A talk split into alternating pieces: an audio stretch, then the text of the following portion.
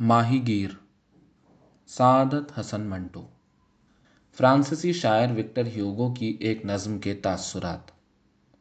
سمندر رو رہا تھا۔ مقید لہریں پتھریلے ساحل کے ساتھ ٹکرا ٹکرا کر آہوزاری کر رہی تھیں۔ دور پانی کی رقصاں سطح پر چند کشتیاں اپنے دھندلے اور کمزور بادبانوں کے سہارے بے پناہ سردی میں ٹھٹری ہوئی کانپ رہی تھیں۔ آسمان کی نیلی قبا میں چاند کھلکھلا کر ہنس رہا تھا۔ ستاروں کا کھیت اپنے پورے جوبن میں لہلہا رہا تھا۔ فضا سمندر کے نمکین پانی کی تیز بو میں بسی ہوئی تھی۔ ساحل سے کچھ فاصلے پر چند شکستہ جھوپڑیاں خاموش زبان میں ایک دوسرے سے اپنی خستہ حالی کا تذکرہ کر رہی تھیں۔ یہ ماہی گیروں کے سر چھپانے کی جگہیں تھیں۔ ایک جھوپڑی کا دروازہ کھلا تھا، جس میں سے چاند کی آوارہ شعائیں زمین پر رینگ رینگ کر اس کی کاجل ایسی فضا کو نیم روشن کر رہی تھیں۔ اس اندھی روشنی میں دیوار پر ماہی گیر کا جال نظر آ رہا تھا اور ایک چوبی تختے پر چند تھالیاں جھلملا رہی تھیں۔ جھونپڑی کے کونے میں ایک ٹوٹی چارپائی تاریخ چادروں میں ملبوس اندھیرے میں سر نکالے ہوئے تھی۔ اس کے پہلو میں پھٹے ہوئے ٹاٹ پر پانچ بچے محو خواب تھے۔ ننی روحوں کا ایک گھونسلہ جو خوابوں سے تھر تھرا رہا تھا۔ پاس ہی ان کی ماں نہ معلوم کن خیالات میں مستغرق گھٹنوں کے بل بیٹھی گنگنا رہی تھی۔ یکایک وہ لہروں کا شور سن کر چونکی۔ بوڑھا سمندر، کسی آنے والے خطرے سے آگاہ، سیاہ چٹانوں، تند ہواؤں اور نصف شب کی تاریکی کو مخاطب کر کے گلا پھاڑ پھاڑ کر چلا رہا تھا۔ وہ اٹھی اور بچوں کے پاس جا کر ہر ایک کی پیشانی پر اپنے سرد لبوں سے بوسا دیا اور وہیں ٹاٹ کے ایک کونے پر بیٹھ کر دعائیں مانگنے میں مصروف ہو گئی۔ لہروں کے شور میں یہ الفاظ بخوبی سنائی دے رہے تھے۔ اے خدا، اے بے قصوں اور غریبوں کے خدا، ان بچوں کا واحد سہارا رات کا تاریخ کفن اوڑھے سمندر کی لہروں کے ساتھ کھیل رہا ہے۔ موت کے عمیق گڑھے میں پاؤں لٹکائے ہے صرف ان کی خاطر وہ ہر روز اس دیو کے ساتھ کشتی لڑتا ہے۔ اے خدا، تو اس کی جان حفاظت میں رکھیو۔ آہ، اگر یہ صرف نوجوان ہوتے، اگر یہ صرف اپنے والد کی مدد کر سکتے۔ یہ کہہ کر خدا معلوم اسے کیا خیال آیا کہ وہ سر سے پیر تک کانپ گئی۔ اور ٹھنڈی آہ بھرتے ہوئے تھر تھراتی ہوئی آواز میں کہنے لگی، بڑے ہو کر ان کا بھی یہی شغل ہوگا، پھر مجھے چھ جانوں کا خدشہ لاحق رہے گا۔ آہ، کچھ سمجھ میں نہیں آتا۔ غربت غربت۔ یہ کہتے ہوئے وہ اپنی غربت اور تنگ دامانی کے خیالات میں غرق ہو گئی۔ دفتن وہ اس اندھیرے خواب سے بیدار ہوئی۔ اس کے دماغ میں ہوٹلوں کی دیو قامت عمارتیں اور عمرہ کے راحت قدوں کی تصویریں کھنچ گئیں۔ ان عمارتوں کی دل فریب راحتوں اور عمرہ کی تعیش پرستیوں کا خیال آتے ہی اس کے دل پر ایک دھند سی چھا گئی۔ کلیجے پر کسی غیر مرئی ہاتھ کی گرفت محسوس کر کے وہ جلدی سے اٹھی اور دروازے سے تاریکی میں آوارہ نظروں سے دیکھنا شروع کر دیا۔ اس کی یہ حرکت خیالات کی آمد کو نہ روک سکی۔ وہ سخت حیران تھی کہ لوگ امیر اور غریب کیوں ہوتے ہیں۔ جبکہ ہر انسان ایک ہی طرح ماں کے پیٹ سے پیدا ہوتا ہے۔ اس سوال کے حل کے لیے اس نے اپنے دماغ پر بہت زور دیا، مگر کوئی خاطر خواہ جواب نہ مل سکا۔ ایک اور چیز جو اسے پریشان کر رہی تھی، وہ یہ تھی کہ جب اس کا خاوند اپنی جان پر کھیل کر سمندر کی گود سے مچھلیاں چھین کر لاتا ہے، تو کیا وجہ ہے کہ مارکیٹ کا مالک بغیر محنت کیے ہر روز سینکڑوں روپے پیدا کر لیتا ہے؟ اسے یہ بات کچھ عجیب سی معلوم ہوئی کہ محنت تو کرے ماہی گیر اور نفع ہو مارکیٹ کے مالک کو۔ رات بھر اس کا خاوند اپنا خون پسینہ ایک کر دے اور صبح کے وقت آدھی کمائی اس کی بڑی توند میں چلی جائے۔ ان تمام سوالوں کا جواب نہ پا کر وہ ہنس پڑی اور بلند آواز میں کہنے لگی، مجھ بے عقل کو بھلا کیا معلوم ہو؟ یہ سب خدا جانتا ہے، مگر اس کے بعد وہ کچھ کہنے والی تھی کہ کانپ اٹھی۔ اے خدا، میں گناہ گار ہوں۔ تو جو کرتا ہے، بہتر کرتا ہے۔ ایسا خیال کرنا کفر ہے۔ یہ کہتی ہوئی وہ خاموشی سے اپنے بچوں کے پاس آ کر بیٹھ گئی اور ان کے معصوم چہروں کی طرف دیکھ کر بے اختیار رونا شروع کر دیا۔ باہر آسمان پر کالے بادل محیب ڈائنوں کی صورت میں اپنے سیاہ بال پریشان کیے چکر کاٹ رہے تھے۔ کبھی کبھی اگر کوئی بادل کا ٹکڑا چاند کے درخشاں رخسار پر اپنی سیاہی مل دیتا تو فضا پر قبر کی تاریکی چھا جاتی۔ سمندر کی سیمی لہریں، گہرے رنگ کی چادر اوڑھ لیتی اور کشتیوں کے مستولوں پر ٹمٹماتی ہوئی روشنیاں اچانک تبدیلی کو دیکھ کر آنکھیں جھپکنا شروع کر دیتی۔ ماہی گیر کی بیوی نے اپنے میلے آنچل سے آنسو خشک کیے اور دروازے کے پاس کھڑی ہو کر دیکھنے لگی کہ آیا دن طلوع ہوا ہے یا نہیں۔ کیونکہ اس کا خاون طلوع کی پہلی کرن کے ساتھ ہی گھر واپس آ جایا کرتا ہے۔ مگر صبح کا ایک سانس بھی بیدار نہ ہوا تھا۔ سمندر کی تاریخ سطح پر روشنی کی ایک دھاری بھی نظر نہ آ رہی تھی۔ بارش کاجل کی طرح تمام فضا پر برس رہی تھی۔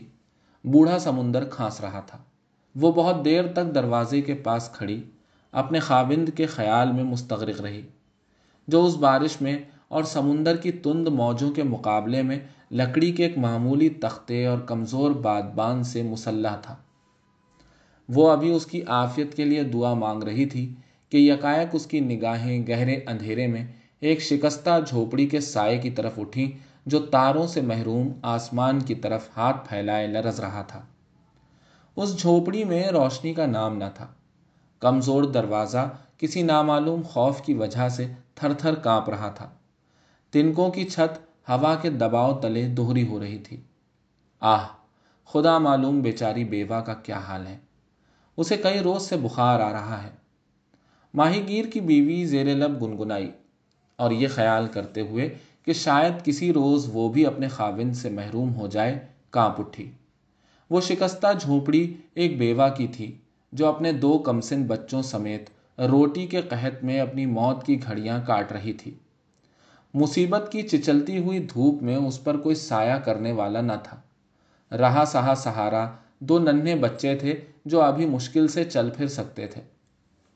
ماہی گیر کی بیوی کے دل میں ہمدردی کا جذبہ امڈا بارش سے بچاؤ کے لیے سر پر ٹاٹ کا ایک ٹکڑا رکھ کر ایک اندھی لالٹین روشن کرنے کے بعد وہ جھوپڑی کے پاس پہنچی اور دھڑکتے ہوئے دل سے دروازے پر دستک دی۔ لہروں کا شور اور تیز ہواؤں کی چیخ و پکار اس کا جواب تھی۔ وہ کانپی اور خیال کیا کہ شاید اس کی اچھی ہمسایا گہری نیند سو رہی ہے۔ اس نے ایک بار پھر آواز دی۔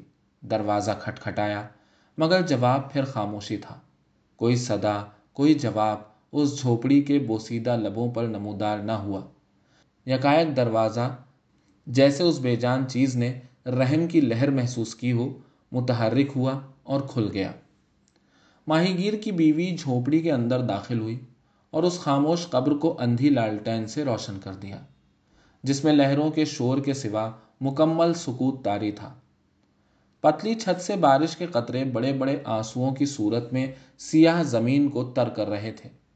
فضا میں ایک محیب خوف سانس لے رہا تھا۔ ماہی گیر کی بیوی اس خوفناک سما کو دیکھ کر جو جھوپڑی کی چار دیواری میں سمٹا ہوا تھا، سرتاپا ارتیاش بن کر رہ گئی۔ آنکھوں میں گرم گرم آنسو چھل کے اور بے اختیار اچھل کر بارش کے ٹپکے ہوئے قطروں کے ساتھ ہم آغوش ہو گئے۔ اس نے ایک سرد آ بھری اور دردناک آواز میں کہنے لگی، آہ، تو ان بوسوں کا جو جسم کو راحت بخشتے ہیں، ماں کی محبت، گیت، تبسم، ہنسی اور ناچ کا ایک ہی انجام ہے یعنی قبر۔ آہ میرے خدا۔ اس کے سامنے پھوس کے بستر پر بیوہ کی سرد لاش اکڑی ہوئی تھی اور اس کے پہلو میں دو بچے محو خواب تھے۔ لاش کے سینے میں ایک آہ کچھ کہنے کو رکی ہوئی تھی۔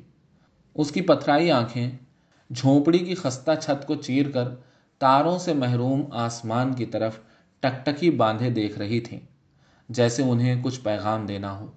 ماہی گیر کی بیوی اس وحشت خیز منظر کو دیکھ کر چلا اٹھی۔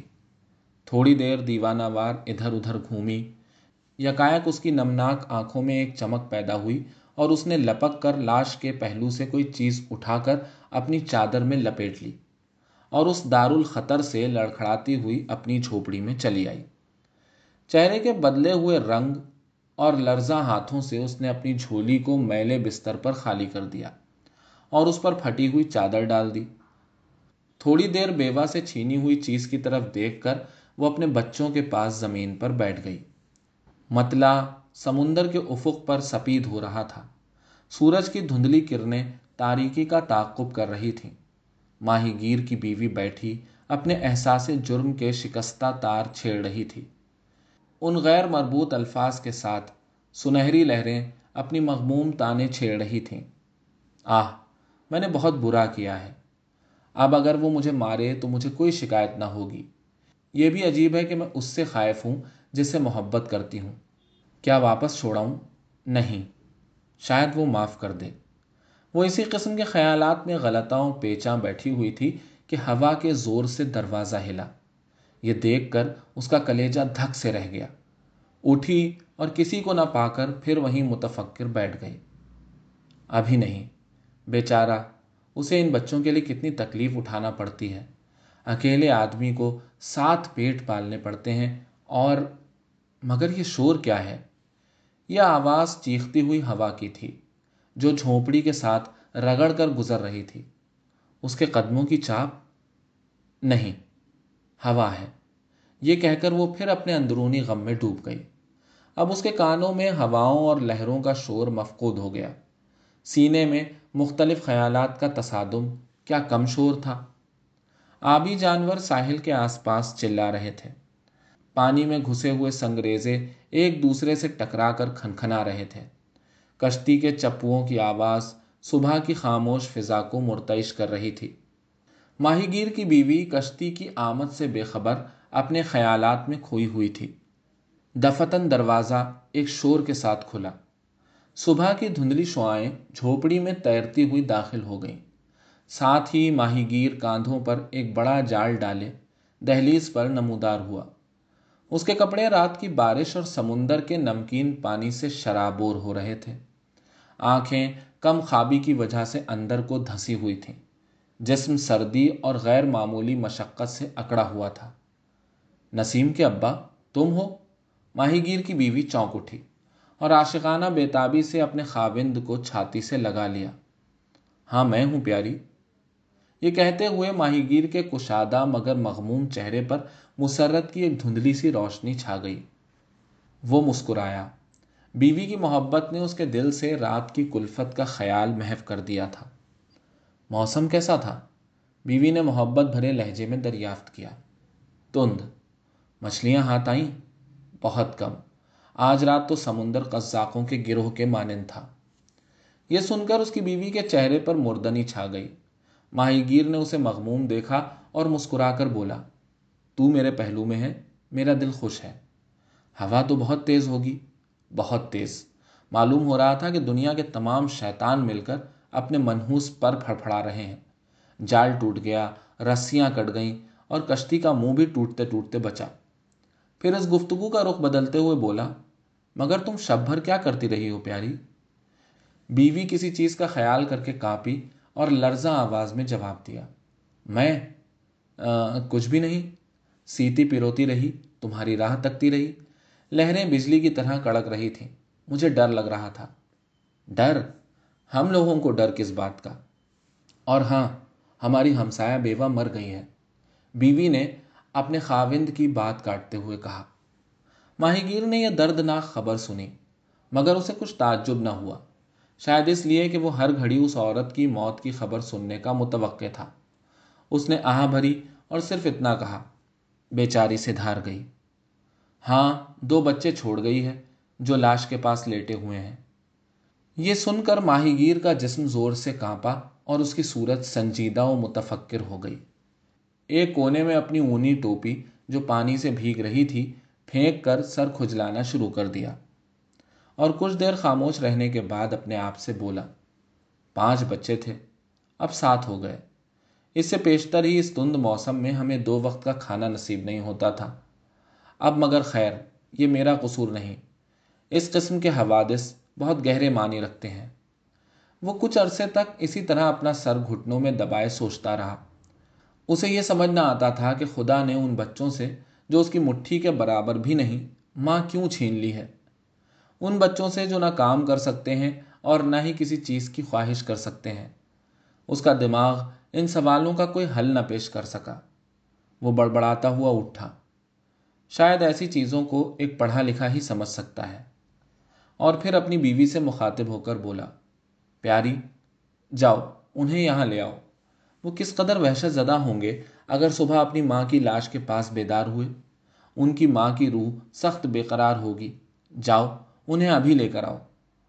یہ کہہ کر وہ دل میں سوچنے لگا کہ وہ ان بچوں کو اپنی اولاد کی طرح پالے گا۔ وہ بڑے ہو کر اس کے گھٹنوں پر چڑھنا سیکھ جائیں گے۔ خدا ان اجنبیوں کو جھوپڑی میں دیکھ کر بہت خوش ہوگا اور انہیں زیادہ کھانے کو عطا کرے گا۔ تمہیں فکر نہیں کرنی چاہیے پیاری۔ میں زیادہ محنت سے کام کروں گا۔